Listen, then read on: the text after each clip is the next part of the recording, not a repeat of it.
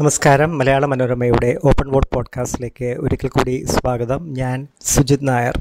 കേരളത്തിലെ കോൺഗ്രസിൽ വീണ്ടും തർക്കങ്ങൾ പ്രശ്നങ്ങൾ ഉരുണ്ടുകൂടിയിരിക്കുകയാണ്. ഉരുണ്ടുകൂടി എന്ന് മാത്രമല്ല അത് തർക്കങ്ങൾ പരസ്യമായ നിലയിലേക്ക് പരസ്യ വാദപ്രതിവാദങ്ങളിലേക്ക് പോയിരിക്കുന്നു. ഒരു മാസത്തോളം മുമ്പ് സുൽത്താൻ ബത്തേരിയിൽ നടന്ന നേതൃസംഗമം മറിച്ചുള്ള ചിത്രമാണ് കോൺഗ്രസിനെക്കുറിച്ച് പൊതുസമൂഹത്തിനും ഘടകകക്ഷികൾക്കും നൽകിയത്. രണ്ട് ദിവസത്തെ ആ നേതൃസംഗമത്തിൽ കോൺഗ്രസിലെ വളരെ പ്രധാനപ്പെട്ട തൊണ്ണൂറ് നേതാക്കൾ പങ്കെടുത്തു.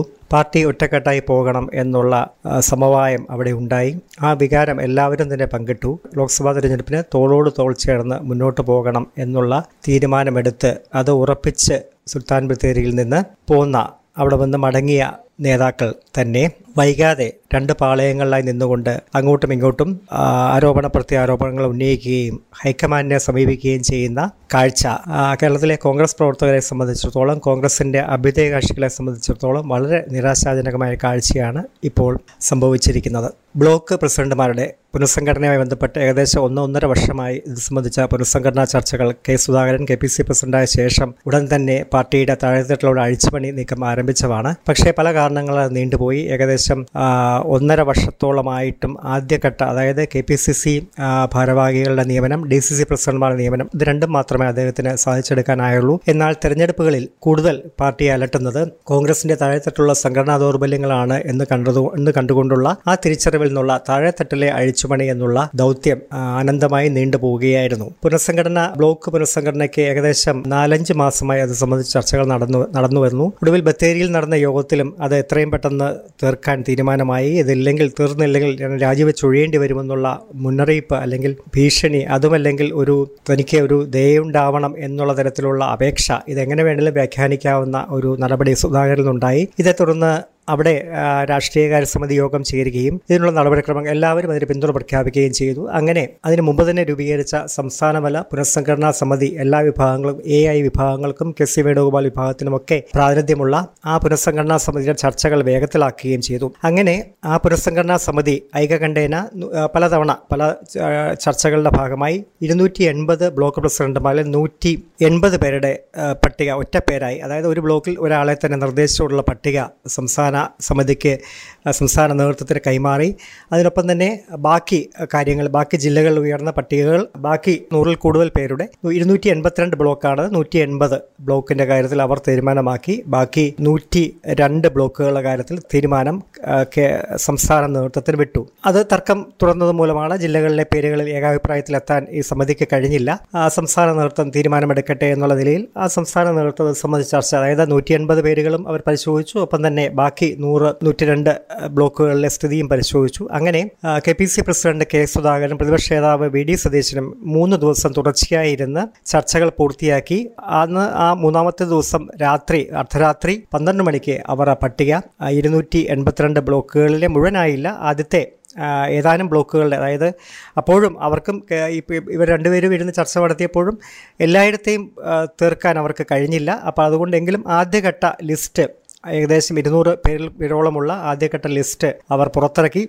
വൈകാതെ അധി അധികം ദിവസങ്ങൾക്ക് ശേഷം ബാക്കിയുള്ള പട്ടികയും പൂർണമായി എല്ലാ ജില്ലകളിലെയും പതിനാല് ജില്ലകളിലുമായി ഇരുന്നൂറ്റി എൺപത്തിരണ്ട് ബ്ലോക്കുകളുടെയും പ്രസിഡന്റുമാരെ നേതൃത്വം പ്രഖ്യാപിച്ചു. ഇതോടെ രംഗത്ത് വന്നത് എ ഐ ഗ്രൂപ്പ് നേതൃത്വങ്ങളാണ് തർക്കവുമായി രംഗത്ത് വന്നത്. സാധാരണഗതിയിൽ കോൺഗ്രസിന്റെ രീതി അനുസരിച്ച് എയും ഐയും തമ്മിലായിരുന്നു പരസ്പരം പണ്ട് തർക്കം. എ ഐ ഗ്രൂപ്പുകളുടെ പോരിന് വലിയ കോൺഗ്രസിന്റെ ഒരു ഉൾപാർട്ടി ചരിത്രവുമായി കേരളത്തിലെ ഉൾപാർട്ടി ചരിത്രവുമായി തന്നെ ഒരു ഒരു ബന്ധമുള്ള തരത്തിലുള്ള ഒരു പോരിന്റെ നാൾ വഴിയാണ് ഈ രണ്ട് ഗ്രൂപ്പുകൾ തമ്മിലുള്ളത്. എന്നാൽ ഇപ്പോൾ പുതിയ നേതൃത്വം സതീശനും സുധാകരനും അടങ്ങുന്ന പുതിയ നേതൃത്വം വന്നതോടെ ഈ പല കാര്യങ്ങളും നേതൃത്വത്തിന്റെ പുതിയ പല തീരുമാനങ്ങൾക്കുമെതിരെ എയും ഐയും കൈയോർക്കുന്ന കാഴ്ചയാണ് ഉണ്ടായത്. പക്ഷേ ഇക്കാര്യത്തിൽ അവർ പ്രത്യക്ഷത്തിൽ തന്നെ വളരെ ഓപ്പണായി തന്നെ അവർ നേതൃത്വത്തിലുള്ള വിയോജിപ്പ് വ്യക്തമാക്കി. അതിന് കാരണം രണ്ട് കാരണങ്ങളാണ് അവർ പ്രധാനമായിട്ടും പറഞ്ഞത്. ഒന്ന് ഈ പട്ടികയിൽ അവർക്ക് പഴയ പ്രാതിനിധ്യമില്ല. ഐ വിഭാഗത്തിന് ഏകദേശം നൂറ്റി മുപ്പത് പ്രസിഡന്റുമാരുണ്ടായിരുന്നു. ഇരുന്നൂറ്റി എൺപത് പ്രസിഡന്റുമാർ നൂറ്റി മുപ്പത്തി മൂന്ന് പ്രസിഡന്റുമാരുണ്ടായിരുന്നു ഇത് ഏതാണ്ട് പകുതിയോളം എ ഈ ഉണ്ടായിരുന്നു.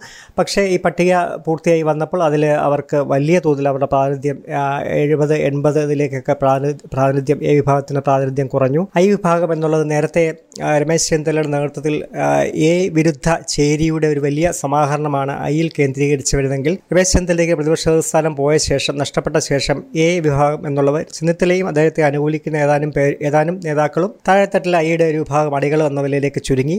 ഐയിൽ തന്നെ ഉണ്ടായിരുന്ന സുധാകരനും വി ഡി സതീശനും കെ സി വേണുവുമലൊക്കെ ഐയുടെ ഭാഗമായിരുന്നവരൊക്കെ വലിയ നേതൃത്വത്തിന്റെ ഭാഗമായി അവർ കൂടുതൽ ശക്തി ആർജിച്ചു. അങ്ങനെ ഈ പലതരത്തിൽ വിഭജിക്കപ്പെട്ടു. അതിന്റെയൊക്കെ പ്ര- പ്ര- പ്രതിഫലനം എന്നോളം രമേശ് ചെന്നിത്തലയ്ക്കും അതായത് ചെന്നിത്തലയെ അനുകൂലിക്കുന്ന ഈ വിഭാഗത്തിന് അല്ലെ ചെന്നിത്തലയെ അനുകൂലിക്കുന്നവർക്കും അതിന്റേതായ ചോർച്ച ഈ പട്ടികയിലുണ്ടായി. ഈ രണ്ട് വിഭാഗങ്ങൾക്കും പുറത്തു നിൽക്കുന്ന ആ, ഗ്രൂപ്പില്ല എന്ന് പറയുന്ന അതേസമയം നേതൃത്വത്തിനൊപ്പം നിൽക്കുന്ന വിഭാഗങ്ങൾക്ക് നല്ല പ്രാതിനിധ്യവും പട്ടികയിൽ ലഭിച്ചു. ഇതാണ് അതായത് നേതൃത്വത്തോട് ഒട്ടു നിൽക്കുന്നവർക്ക് പ്രാതിനിധ്യം ലഭിച്ചു. തങ്ങൾ തഴയപ്പെട്ടു എന്നുള്ള പോയിന്റ് ആദ്യത്തേത്. രണ്ടാമത്തേതാണ് കൂടുതൽ ഗൗരവമായി ഗ്രൂപ്പ് നേതൃത്വങ്ങൾ ഉന്നയിച്ചത്. അതായത് ഈ ചർച്ചയിൽ തങ്ങളെ ഇരുട്ടിൽ നിർത്തി. അതായത് പുര പക്ഷേ അവർ പറയുന്നത് പുനഃസംഘടനാ ചർച്ചയിൽ ആദ്യഘട്ട പുനഃസംഘടനാ സമിതിയിൽ തീർച്ചയായിട്ടും അവരുടെ പ്രാതിനിധ്യം ഉണ്ടായിരുന്നു അവരുടെ നേതാക്കൾ അവരുടെ രണ്ട് ഗ്രൂപ്പുകളുടെയും കെ സി ജോസഫ് എ വിഭാഗത്തിന്റെയും ജോസഫ് ആഴക്കൻ ഐ വിഭാഗത്തിന് പ്രതിനിധിയായി ആ സമിതിയിൽ ഉണ്ടായിരുന്നു. പക്ഷേ പുനഃസംഘടനാ സമിതി കൊടുത്ത പട്ടിക പ്ലസ് അവർക്ക് തീർപ്പാകാനാവാതെ പോയ പട്ടിക ഇത് രണ്ടും വെച്ചുകൊണ്ടുള്ള അന്തിമ പട്ടിക നേതൃത്വം കെ പി സി പ്രസിഡന്റും പ്രതിപക്ഷ നേതാവും ചേർന്ന് തീരുമാനിച്ച ഘട്ടത്തിൽ അവരെ പൂർ ഒട്ടും തന്നെ വിശ്വാസം നേതൃത്വങ്ങളെ പൂർണമായും വിശ്വാസത്തിലെടുക്കാൻ വിട്ടു അല്ലെങ്കിൽ മനഃപൂർവം അവർ ബോധപൂർവം അത് ഒഴിവാക്കി എന്നുള്ളതാണ് അവരുടെ അതായത് പട്ടിക പുറത്തു വന്നപ്പോഴാണ് ഈ ഇരുന്നൂറ്റി എൺപത്തിരണ്ട് പേരുടെയും പട്ടിക പുറത്തു വന്നപ്പോഴാണ് അവരും അത് അറിയുന്നത്. പട്ടികയിൽ ആരൊക്കെ ഉണ്ടെന്ന് അറിയുന്നത്. അത് ഒരു ശരിയായ രീതിയിലല്ല തങ്ങൾക്കും ഈ പട്ടികയിൽ ഈ പാർട്ടിയിൽ പ്രാതിനിധ്യവും പങ്കാളിത്തവും ഒക്കെ ഉള്ളതാണ് തങ്ങളുടെയും ചോരയും വിയർപ്പും ഒക്കെ ഈ പാർട്ടിയിലുണ്ട്. തങ്ങളും ഇതിന് നേതൃത്വം കൊടുത്തവരാണ്. ഈ ചർച്ചയൊക്കെ കൂടുതൽ ഫലപ്രദമായ രീതിയിൽ കൂടുതൽ ജനാധിപത്യ ബോധത്തോടെ ചെയ്തവരാണ്. അങ്ങനെയുള്ള അധികാരമൊക്കെ വഹിച്ചവരാണ്. അങ്ങനെയുള്ള തങ്ങളെ ഈ ചർച്ചയിൽ ഒരു ഘട്ടത്തിലും അവർക്ക് അവർക്ക് പ്രാതിനിധ്യമില്ല എന്നുള്ളത് ഉൾക്കൊള്ളാൻ ചിന്തലയ്ക്കും എം. എം. എസിനും ബുദ്ധിമുട്ടുണ്ടായി. എയുടെ നേതൃത്വം ഇപ്പോൾ നിലവിൽ ഉമ്മൻചാണ്ടിയുടെ അസാന്നിധ്യത്തിൽ ഉമ്മൻചാണ്ടി ബാംഗ്ലൂരിൽ ചികിത്സയിലാണ്. അദ്ദേഹത്തിന്റെ കേരളത്തിലെ അസാന്നിധ്യത്തിൽ അത് ഒരു കൂട്ടായ നേതൃത്വമാണ്. എങ്കിലും യു ഡി എഫ് കൺവീനർ എന്നുള്ളവരിൽ എം എം എസിന് അതിന് നേതൃപരമായ പങ്ക് വഹിക്കുന്നു മുൻ പ്രസിഡന്റ് കൂടിയാണ് കെ പി സി പ്രസിഡന്റ് കൂടിയാണ് അദ്ദേഹം. അതുപോലെ രമേശ് ചെന്നിത്തലയും മുൻ കെ പി സി പ്രസിഡന്റ് കൂടിയാണ്. അപ്പോൾ മുൻ പ്രസിഡന്റുമാർ എന്ന നിലയിലും അവരെ കൂടി ഈ ചർച്ചയിൽ പങ്കെടുപ്പിക്കേണ്ടതായിരുന്നു എന്നുള്ള നേരത്തെ ബത്തേരിയിലെ നേതൃസംഗമത്തിൽ അങ്ങനെ ഒരു ധാരണ രൂപപ്പെട്ടിരുന്നു എന്നുള്ളതാണ് ഇവർ അവകാശപ്പെടുന്നത്. എന്നാൽ കേരളത്തിലെ രീതി എന്ന് പറഞ്ഞാൽ പ്രതിപക്ഷ നേതാവും നിയമ അല്ലെങ്കിൽ നിയമസഭാ കക്ഷി നേതാവും കെ പി സി പ്രസിഡന്റും ചേർന്ന് സംഘടനാ തീരുമാനങ്ങളുടെ കാര്യത്തിൽ അവസാന വാക്കെടുക്കുന്ന കീഴ്വഴക്കമാണ് നേരത്തേക്ക് ഉണ്ടായിരുന്നത്. അത് ഇപ്പോൾ തങ്ങളുടെ ആ അധികാരം വിഭജിച്ച് പലർക്കായിട്ട് വിഭജിച്ചു കൊടുക്കുന്നത് ശരിയല്ല. അത് പിന്നീട് പല പ്രശ്നങ്ങൾക്കും ഇടയാക്കും. അതുകൊണ്ട് ആ അധികാരം തങ്ങളിൽ തന്നെ നിക്ഷിപ്തമാക്കിയാണ്. ചർച്ചകൾക്ക് വേണമെങ്കിൽ തയ്യാറാണ് എന്നുള്ള നില ഇവരെടുത്തു പക്ഷേ നാല് പേര് ഒരുമിച്ചിരുന്നുള്ള ചർച്ച അതായത് പട്ടിക നാല് പേര് ഒരുമിച്ചിരുന്ന് പട്ടിക പട്ടികയിന്മേൽ തീരുമാനമെടുക്കണം എന്നുള്ള ആവശ്യം ഗ്രൂപ്പുകളുടെ ആവശ്യം സതീശനും സുധാകരനും തള്ളി. ഒറ്റയ്ക്കൊറ്റയ്ക്ക് ചർച്ച എന്നുള്ള ആവശ്യവും എന്തുകൊണ്ടോ അതും നടപ്പായില്ല. അത് അങ്ങനെ നിർദ്ദേശം വന്നെങ്കിലും അതും നടപ്പായില്ല. ഫോണിൽ കൂടെയുള്ള എന്തെങ്കിലും ചർച്ച അത് ആകാം എന്നൊക്കെയുള്ള അഭിപ്രായം വന്നെങ്കിലും അത് ഗ്രൂപ്പ് നേതൃത്വങ്ങൾ നിരസിച്ചു. സതീശനും സുധാകരനും തിരുവനന്തപുരത്ത് തിരുവനന്തപുരത്തിരുന്ന് പട്ടിക തയ്യാറാക്കുന്ന ഘട്ടത്തിലൊക്കെ തിരുവനന്തപുരത്ത് തന്നെ അവരുടെ ക്ഷണം പ്രതീക്ഷിച്ചുകൊണ്ട് ചെന്നിത്തലയും എം എം എസിനും ഉണ്ടായിരുന്നു. പക്ഷേ അവർക്ക് ആ വിളി വന്നില്ല. അതോടെ പട്ടിക തങ്ങളെ ഇരുട്ടിൽ നിർത്തി തങ്ങളെ പൂർണമായി വിശ്വാസത്തിലെടുക്കാതെ ഒരു പട്ടിക പുറത്തിറക്കി എന്നുള്ള വലിയ പ്രതിഷേധം അവരിൽ കനത്തു. ഇത് അവർ പുറത്തേക്ക് പരസ്യമായ പ്രതികരണങ്ങളിലേക്ക് പോയില്ലെങ്കിലും ആദ്യഘട്ടത്തിൽ പോയില്ല. അതേസമയം എം കെ രാഘവൻ ഇടവന്നെ എം കെ രാഘവൻ ബെന്നി മകനൊക്കെ ഇതിനകത്ത് അഭിപ്രായ വ്യത്യാസം പറഞ്ഞു.